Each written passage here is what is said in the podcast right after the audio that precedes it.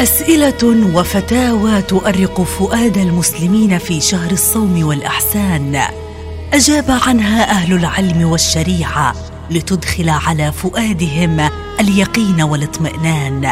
وبين الجواز والنهي والمكروه والمستحب سنقدم لكم قطوفا من الفتاوى الدينية في برنامجكم الرمضاني فتاوى رمضانية.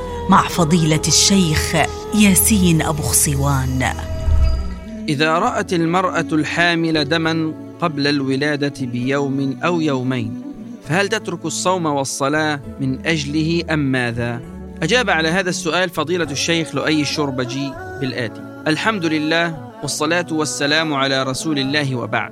الدم النازل قبل الولادة ليس نفاسا وإنما دم علة وفساد. فيجب عليها الصيام حتى تضع ما في بطنها. والله أعلم.